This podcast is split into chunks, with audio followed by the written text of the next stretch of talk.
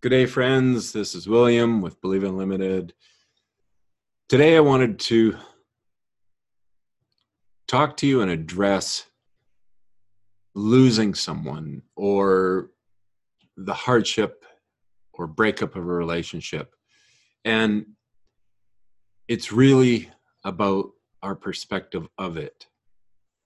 And um, I do remember an experience of mine, and I'll just tell you a little story about the hardest words I've heard in, a, in, in, an experience um, years ago. And what I experienced was traumatic to me at the time. And I've realized the blessings in it, and I've realized a lot of perspective on it and and had some help from uh, some qualified people that have helped me to understand it and see it in a different light. Even though the experience is the same it's it's a different experience for me now than it was in that moment. And uh, it was during breakup of a relationship and and uh, disagreement. We weren't getting along, and it, it was so hard, and it, it, was just tension, and and it, it was it was borderlining a high volume discussion.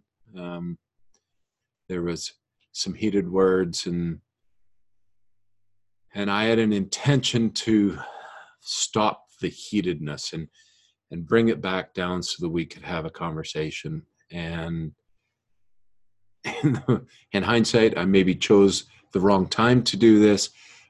But what I wanted to do was to to soften the heatedness and and to mellow it out. And and I I said to my wife at the time, and I looked at her and I said, "Listen, listen, stop." Took a deep breath and said, "I don't like what's going on. I'm not happy with the situation. But I just want you to know that every time I'm near you, I fall all over in love with you. Now, expecting a de escalation and a heartfelt response from her so that we could continue a conversation without the heatedness. Um, that's where my intention, where I thought that was going. Uh, my response wasn't that my the ultimate response in that moment was she quickly snapped back at me and laughed and said, ha, Well, it sucks to be you, doesn't it? And in that moment, and many times since, yes, it has. It sucked to be me at times because I still had that feeling. And it hurt and it agonized me for so long. It truly was a devastating experience in my experience. And it truly wasn't until years later of a lot of reading books, a lot of courses, a lot of talking to situations, talking it through. And I had, uh, I was listening to a, to a book, an audio book, and the answer just came so clear. And the example they used was if you were walking down the street and somebody walked up to you and stopped you, a, a complete stranger, and looked at you intently and said, I don't love you and I don't want to see you anymore and turned around and walked away. Now, it would be strange to have that experience, but it wouldn't be followed with that devastation in your heart, devastation in your life. Because my attachment to that person that said that walking down the street was not at the same level as my attachment to my previous experience with my wife. It wasn't necessarily what was said to me, but it was my attachment to her that caused the pain. So when we feel pain, it's it's only that differential. And I know I've said it before. It's it's your your desired result and your perceived truth of where you're at. And I say perceived because it's actually only how we view the situation is where we're at, is our perceived reality, our perceived understanding. And if that gap is this far away, we're going to feel some uncomfortable. If it's this far away, we're going to feel anguish. If it's this far away, we're going to feel complete devastation. And what I felt in that moment was so far from my goal and my perceived des- my desire of where we were to my perceived reality which was i didn't even have a framework it was devastating. It was paralyzing. It was it, it wiped me out. So my learning and growing and and the blessings of all of the experience of having that experience has helped me so much to be able to understand that when I have an experience that initially triggers an unpleasant experience, unpleasant feelings, I can determine what I'm feeling about this person, the the situation, on what I'm my perceived truth, and then ask myself, what is it I do want? And why do I want this? And is there another path? Is there a shift that I can choose in that situation?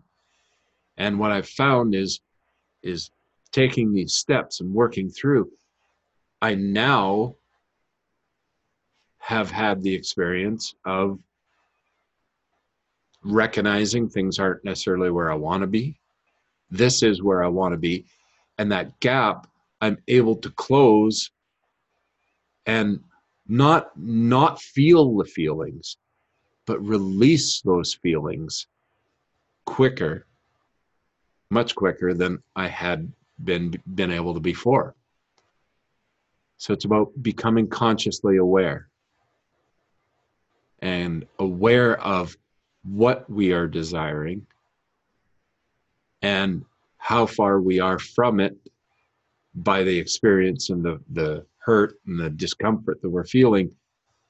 And then asking key questions on helping us to bridge that gap so that we can release the pain that we were feeling in that moment.